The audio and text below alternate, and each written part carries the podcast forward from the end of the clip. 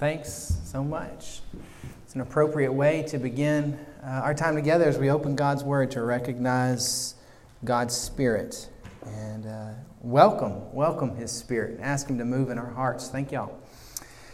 As we continue today in, in this series in 1 Samuel, we're going to be talking about really, uh, I think, an appropriate topic as we think about uh, the Holy Spirit being one that Jesus sent as, as a friend. We're talking about friendship. Uh, godly friendship is the name of, of the sermon. And so 1 Samuel chapter 20 will be our, our text if you want to turn there uh, as we read that in just a few moments. And one of the things about friendship, good, close friendship, I think, is that you can be who you are with all your warts and all the, the things that are imperfect about you, and you can just be that person with, with someone else, and, and they're okay with that. And sometimes they might even joke with you about that, but, it, but it's okay. Ed likes to give me a hard time uh, about one moment. I guess I'd been at Eastwood a, a year or so, and uh, we took a trip to see my little brother in, in a boxing match. He was boxing in Houston. And so this was uh, really before I'd had, a, a, most folks, not everyone had a smartphone in these days, and so you used just the square box GPS. And these were the, the GPSs that you couldn't just say, I want to go to this place and it take you there. You actually had to input uh, the address of where you were going. Therefore, there was a greater room for user error. And so I typed in the address of where we were going. Uh, but I didn't know that the road that this, this place where my brother was boxing ran both north and south. And that the GPS automatically selected north if you didn't select anything. And so we're driving along in Houston, and, and you know how the GPS directs you turn left and turn right, and then all of a sudden it says, You've arrived at your destination. And there we are on a, a feeder road off of Interstate 10, staring at a vacant lot next to a facility that looked like it manufactured storage containers. You've arrived at your destination. And it kept telling me that. We drive around, and I try to say, Well, this, this doesn't look like you've arrived at your destination. No, we haven't. And Ed's in the back seat saying, Can we just pull over and look at a map, maybe? Thankfully, technology has evolved a little bit since those times, and, and myself being directionally challenged, if I need to go somewhere, I don't have to input an address and worry, worry about getting it wrong. All I say is, Siri, take me to McDonald's or wherever it is we need to go. And, and she takes me there. And my kids have gotten so used to that when they get in the car and we're going on a trip. If I don't take it out, if I don't set it up, they'll say, Dad, aren't you going to ask Siri how to get where we're going? But they just know. They trust Siri more than they trust me. It's interesting the way that you know, Siri is a form of artificial intelligence, and the way that, that artificial intelligence is, is evolving, and the way we speak to it. Uh, Michelle got a free Google Home Mini. They're, they're these little circular devices. It's kind of like an Alexa, if you know what that is. And uh, it kind of works like your smartphone, and, and you can talk to it and ask it to do different things, and it'll do some things. And there's certain code words that trigger it to respond uh, as you command it. And so I come home one day, and they'd taken this Google Home Mini out of the box, and my kids are gathered around it, and one of them says, Google, tell me a story. And I thought, well, it's not going to know what to do. Well, sure enough, Google starts.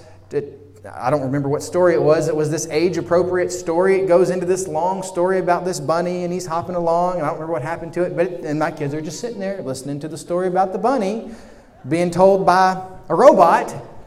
It's kind of weird, isn't it? And then they said, this was around Christmas. Hey, Google, play some Christmas music. And Google launches into rocking around the Christmas tree, and we listen to Christmas music as we're making dinner. And it's just strange the way you can speak to it now. My, my favorite story, this was from a friend, didn't happen to me, but my favorite story about children interacting with artificial intelligence comes from another pastor friend. And, and she writes, she, she posted this on social media. She said, If you received a strange email from me yesterday, here is why. On Tuesday night, my son Nate was playing with my phone. He said, Siri, what is my name? And Siri said, Carol. Nate said, From now on, call me Unicorn Booty Forever. Siri said, Okay. And Carol says, I laughed and I forgot about it until I discovered the next day that Siri had labeled all my outgoing emails as being from Unicorn Booty Forever. Can you imagine getting an email from Pastor Unicorn Booty Forever? that doesn't negate the usefulness of artificial intelligence, the fact that we can glean information from it, that, that we can even use it to, to be entertaining and useful. And, and I'm not one of those you know, doomsday enthusiasts that have watched the Terminator movies too many times that thinks that you know, the artificial intelligence is, is going to turn on us and uh, you know, take over the world or anything like that. I'm not looking for Skynet, but I have to admit that it's just a little strange, a little creepy interacting with it, speaking to it, and, and you feel like almost you're talking to a person. One night, Michelle says, Hey Siri, uh, wake me up at whatever time. And Siri chimes in with her normal response, okay, Michelle, your alarm will go off at, and she tells her. And then Michelle says, thanks. And I said, you know, after you, you tell her to do something and she does it, she's not listening anymore. She's not really expecting you to say anything. She says, I know, but it just feels weird, you know, it feels impolite when she does something for you not to say thank you. It's, it's not a real relationship. It's not a real friendship, but it, but it kind of feels like one. And, and sometimes some of our real friendships can take the form that the, the relationships we have with artificial intelligence. Just this kind of utilitarian method of, well, this person does this for me, so I'm friends with them. Remember when you were younger and you wanted somebody to do something for you and you would say, hey, if you don't, if you do this, if you do this for me, if you give me this or do what I want you to do, I'll be your best friend. And, and maybe that person responded favorably because, well, hey, who doesn't want another best friend when you're a kid, right? Or if you were even more manipulative, you would say, hey, if you don't do this, I won't be your friend anymore. Some of you know kids like that, some of you were kids like that. But we know as adults that that's not friendship. But some friendships take that form. And even some of the relationships in the Bible, some of our Old Testament heroes demonstrate that they knew nothing about godly friendship. You remember when Abraham, not once, but twice lied about his wife Sarah being his sister?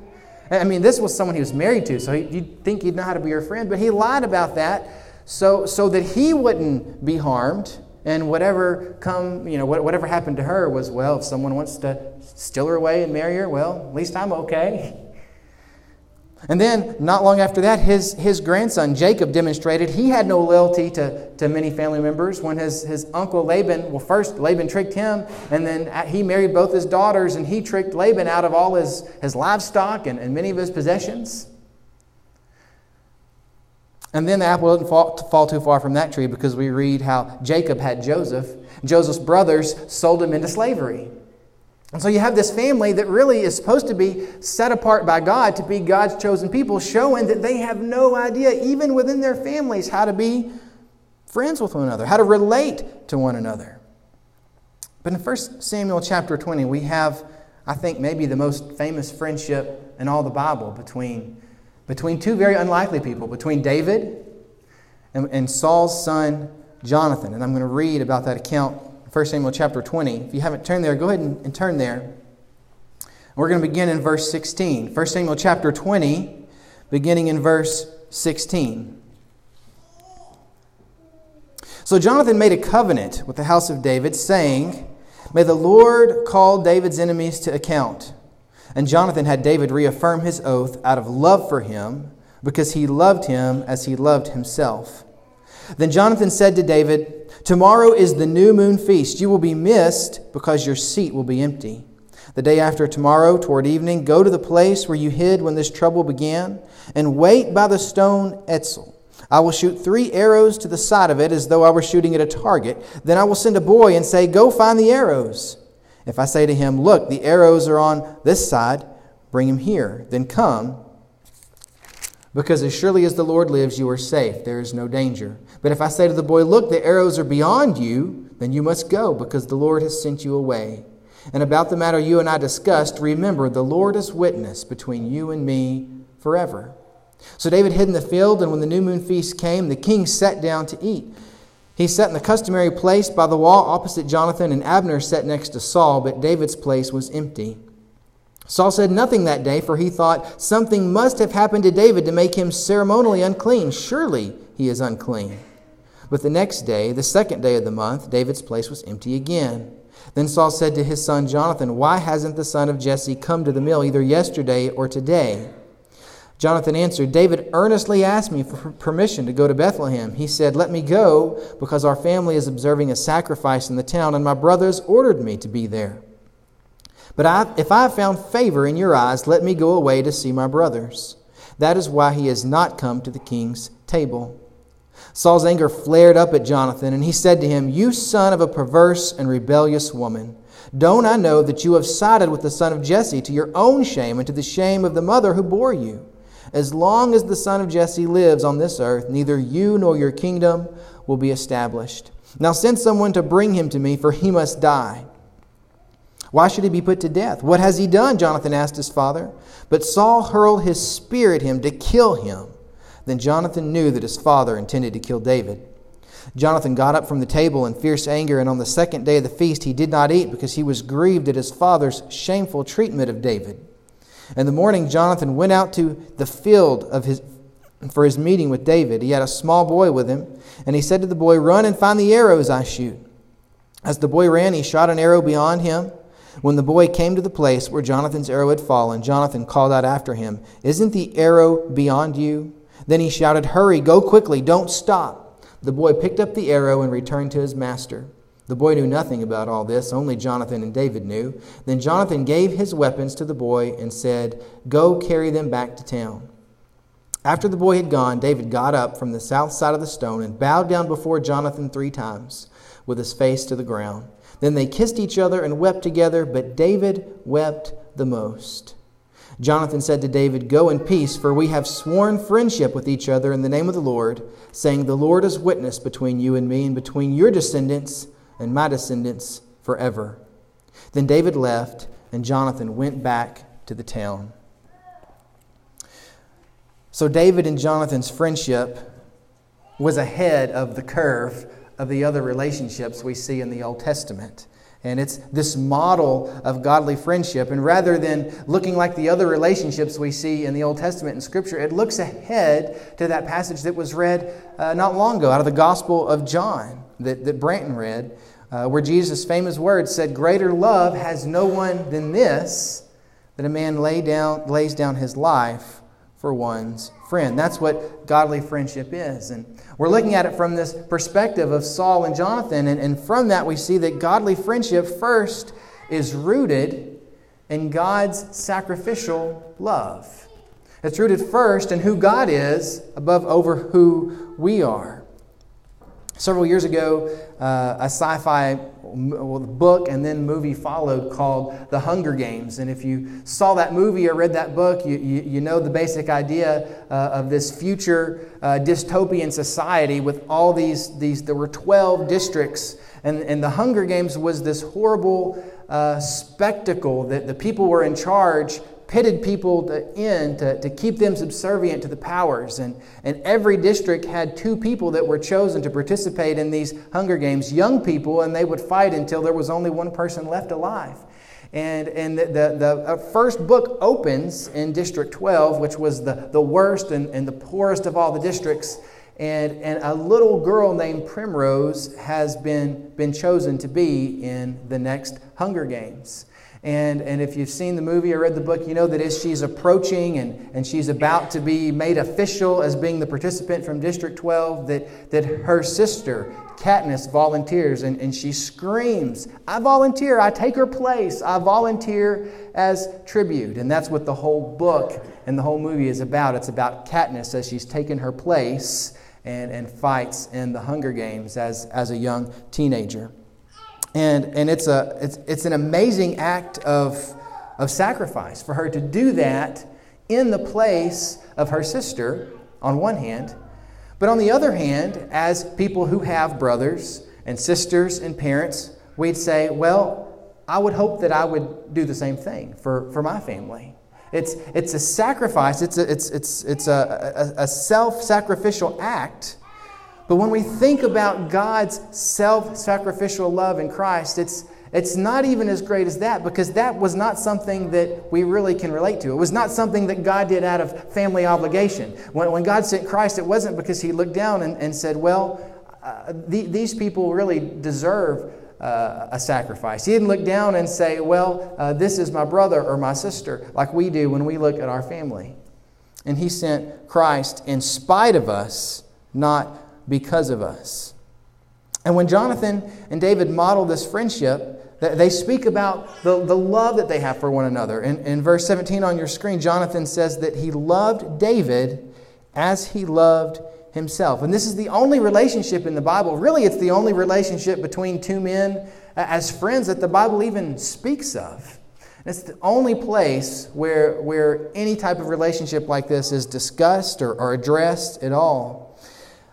But in spite of his father, I think that the biggest thing, it's in spite of who his father was, and in spite of all that, that Saul had, had come to be and, and all that we've seen him become as we've gone through this series, Jonathan is able to say that he loves David as he loves himself.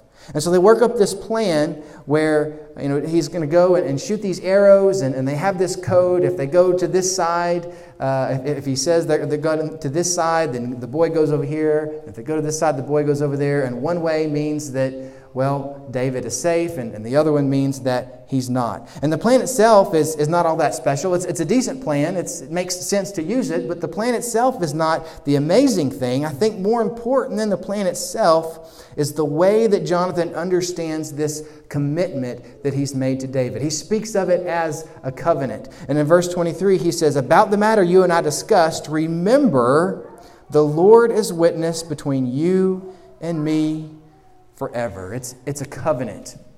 And that's what God made with his children through, through Abraham. He made a covenant with them forever to, to seek their good, to do good for them. And, and it's this same type of, of covenant love that Jonathan and David are, are modeling and expressing. And that's difficult for us. You know, guys, it's difficult for us to think about being friends in that way because we base friendship on things that we have in common. If there's a sporting event that we enjoy together, well, I have a friend that goes and he watches the game with me. Or if we enjoy going to a place to eat together, that we base it around that. We don't want to talk, we don't want to relate very much. We just like being together and, and we enjoy that, whether it's seeing a movie or whatever it might be. But when it comes to the relation part, that's not so much where we're skilled at. Now, now, women are a little different. Women can relate with one another over things that are trivial, over a game of bunco. You know, I mean, women do that. They throw the dice and, and you have relationships. But just because you have a relationship, whether it's over throwing dice or you know your, your friend's purse party or whatever it might be, doesn't mean that it's modeling this same self-sacrificial relationship, this same godly friendship that's talked about in Scripture. And so that's what we need to think about is, is, is the friendships we have, are they the godly friendships that's modeled here? Uh, because if it is, what we see when we look at Jonathan and David is that there's risk involved. It's, it's rooted in God's self sacrificial love. And as a result, godly friendship uh, is, is willing to risk. It's willing to risk who we are, it's willing to risk sometimes our own well being.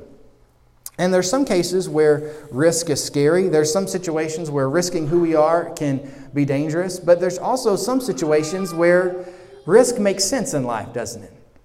You know, we've had some, some kids that have gone on and, and, and, and graduated from, from, uh, you know, from school and they've been a part of our church and, and they join the Army or they've joined another branch of the armed service.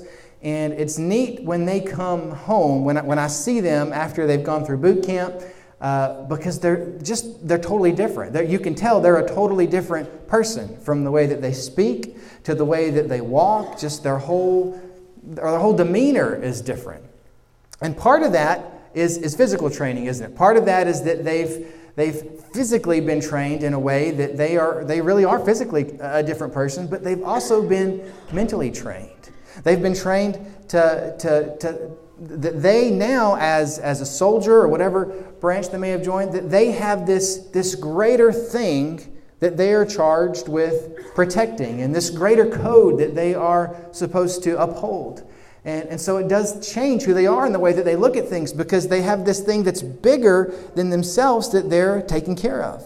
And, and to be sure, uh, the, the risk that someone in the armed service might be called upon to, to undertake compared to the risks that I might take I mean, they, they pale in comparison. There's never, there's not one risk I can think of that I would take that would probably be as big as the risk they may be asked to take. But the risk of godly friendship is different because it's not on behalf of something big and something ideal. When, when we look at, at Saul and Jonathan and the relationship that they have, it's, it's, it's risk on behalf of one individual. When we go back to, to John chapter 15, greater love has no man than this, than one lays his life down for his, his friend. It's just a single person. And Jonathan is willing to do that for David, not, not for the greater good of something else, not because if he does that, then his father's kingdom is going to flourish. In fact, it's just the opposite, isn't it? If he does that and protects David, then his father's kingdom and in his place in line for the throne is, is not going to be a possibility. But David is an individual, he's a friend, he's someone that Jonathan loves, he says, as he loves himself. And so, as they're, they're having, you have this scene where they're having dinner, and, and it's, it's this important feast, and it was really an insult not to be present at the king's table during these important feasts. And he covers for David. He, he says that he's, he allowed him to go to Bethlehem for, for a family situation. And, and David, Saul, of course, doesn't buy it. And, and he gets upset and he calls his son, uh, you says, You are a son of a perverse and rebellious woman. I don't need to, to give you the modern translation of that, do I? You kind of follow in there. People say the Bible's boring. And he orders for David to be brought to him so he can kill him. And that was confirmation for Jonathan that this, this is, the, he's right. David's right. He, he really does want to kill him. He's going to have to leave. And, and this is going to be the end, as far as he can tell, of, of our friendship, of us being able to see each other. But he asks one question that all parents hate to hear, especially a parent that's kind of going crazy, like, like Saul in verse 32 on your screen. He asks him why. Why, why does why does David deserve to die? What, what, what has he done? And that just sends his, sends his dad even, even further into his fit. And he throws a spear at him and he tries to kill him. But he asks him why because his loyalty to David was, was over his own well being. He was willing to risk who he was for the sake of David. If you've ever ridden on an airplane, uh, you know, they give you these speeches of how to do your seatbelt uh, what to do during an emergency. And, and part of that is if, uh, in, in, in the event that the air pressure in, in the cabin changes, these devices come down, these breathing masks, and they tell you how to put those on. And they always tell you, if you're riding with a child, they tell you to put yours on first, right? Because the logic is if, if you don't put yours on and you pass out, well, there's no one to help your kid. So do yours first, take care of yourself, then you help your kid. But they have to tell people that because it goes against your instinct, doesn't it? If you're sitting next to your kid and, and these masks come down, you want to make sure your kid's okay. But if you're doing that and you're huffing and puffing and breathing, and maybe you have two or three kids, you might run out of air. And so they're saying, no, take care of yourself, then you take care of your kids. Because that's the kind of risk that makes sense to us. But in godly friendship, we see, we see Jonathan taking this risk that, that doesn't really make a lot of sense. When it comes to godly friendships, the Bible challenge, challenges us to cultivate the same sacrifice, the same sense of, of risk, even in relationships that, that may not benefit us, that may not make sense to us, even in situations where uh, it may not come natural to us. And that brings us to the last thing. The godly friendship involves sacrifice and risk, and, and because of that, because of its, its special and, and unique character that, that calls us over and above even the things that are natural to us. Godly friendship transcends our earthly barriers. Now, there's no sermon I think that we complete about friendship that didn't bring up the old Michael W. Smith song, Friends, right? It came out in the 1980s. And it's borderline cliche because it's, it's just been used so many times, but uh, the uni- one of the unique things about that song is that Smith's wife, Debbie's actually the one that wrote the lyrics. You know what song I'm talking about, right? Friends are friends forever? Okay, you're looking at me like, There's a generational gap, EJ. I'm sorry. His, his wife wrote the song, and, and they wrote it because they had a friend in their Bible study group that was moving away. And, and it was her idea to write that person a song uh, to express their love and their commitment to them. And so they sat down, and in less than an hour, both, both the lyrics and the music was written. Not for the purpose of selling albums or being sung in churches or, or really even doing anything with it that of what it's become. It's probably become his most recognizable hit, but just to express the unique relationship that they, they had with this friend. And there's a line towards the end that they repeat over and over a lifetime is not too long to live as friends. And that touches on the last truth I want to give attention to in David and Jonathan's relationship. It's it transcends the earthly barriers that we think of when we think about our life. Uh, obviously, you can't always be physical friends with someone if they move away, but, but they're saying this whole lifetime, you don't, that relationship doesn't go away. The special character that's involved with it. There's something, there's something unique, maybe even spiritual, about a godly relationship that never goes away. Now, you know the rest of the story about David and Jonathan and, and what happens. Ultimately, David has to leave and he goes on the run. And uh, you know, as these two men are saying goodbye to one another, we have this gut wrenching scene. And, and in verse 41, it provides us with a detail that it's really surprising that it tells us that, that as they're weeping together, it says, it says both of them wept, but David wept the most.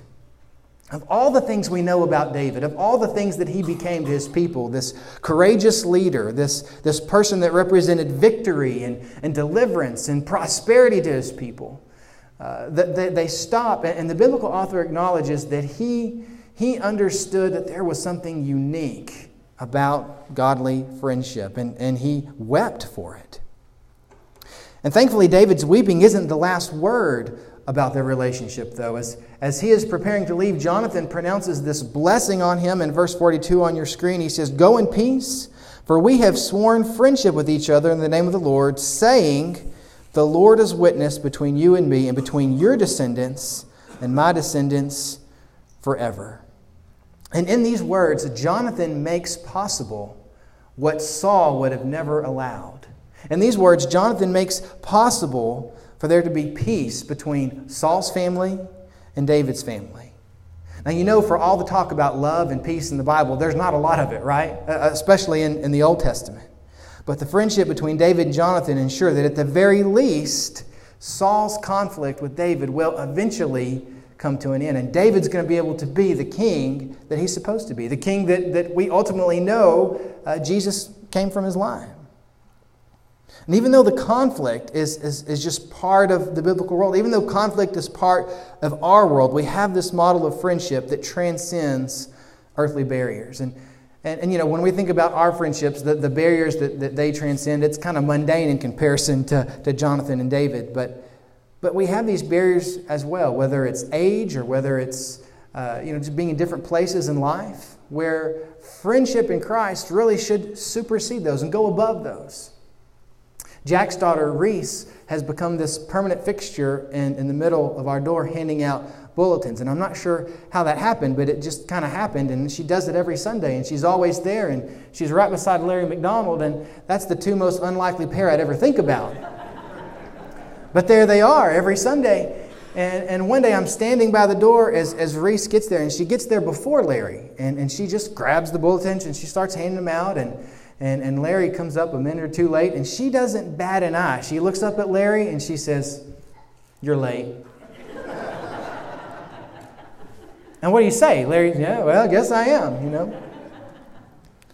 I was impressed that, that they have sort of this relationship that where else would a relationship like that between those two folks exist other than at church? It just doesn't happen.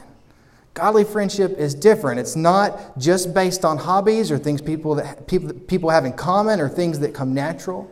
It's rooted in who God is and His self sacrificial love and even the risk that it involves in us in reaching out to others. And so there's an intentionality that comes to having godly friendships. And, and those of you that are younger, that the intentionality might be reaching out, taking a risk to someone that's older in our church and, and saying, Hey, I, I need you to be there for me. I, I need a mentor. I need someone to guide me and, and, and lead me. And maybe for, for an older person that might be looking at that younger person and saying, Well, I really don't want to give the time to do that. I'm not really comfortable doing that. It's weird. There's a generational gap there. Uh, we don't really relate, but recognizing that God can use you in their life in a way that, that, that they wouldn't have a relationship like that anywhere else. Maybe it has nothing to do with age or, or, or even another person. It might just mean being intentional in the relationships that you have. Because the bottom line when it comes to godly friendships is that it's not about me getting what I want, what I need, what I think I need, or what I want from who I want it from. It's about giving of yourself through what Christ gave of himself. And so this morning the question is how, how is God leading us? How is God guiding us to be intentional in the relationships that He's given us, to making them godly relationships as opposed to just regular associations? Let's pray together. God, we thank you for the bond that we have that should supersede everything else in our lives. But God, we also admit that in a just in a normal world, in a, in a fast-paced society, that, that sometimes it's, it's hard to keep those relationships at the forefront. I thank you for special relationships that we can have with one another, like, like Reese's and Larry's, and like my daughters, and so many others in our church that, that supersede uh, gender and supersede uh, age. God, I pray that as we think about the relationships that exist in the Bible, especially Jonathan's and, and David's, that we would desire to have those same type of godly and spiritual friendships. And God, that you would, you would allow us to be obedient to your Spirit's prompting, uh, maybe even to provide a person in our lives that would be a blessing to us. Not to overlook that because it might be different or uncomfortable or or just outside what we might expect. Help us to be open to that as you lead and you guide. In Jesus' name, amen.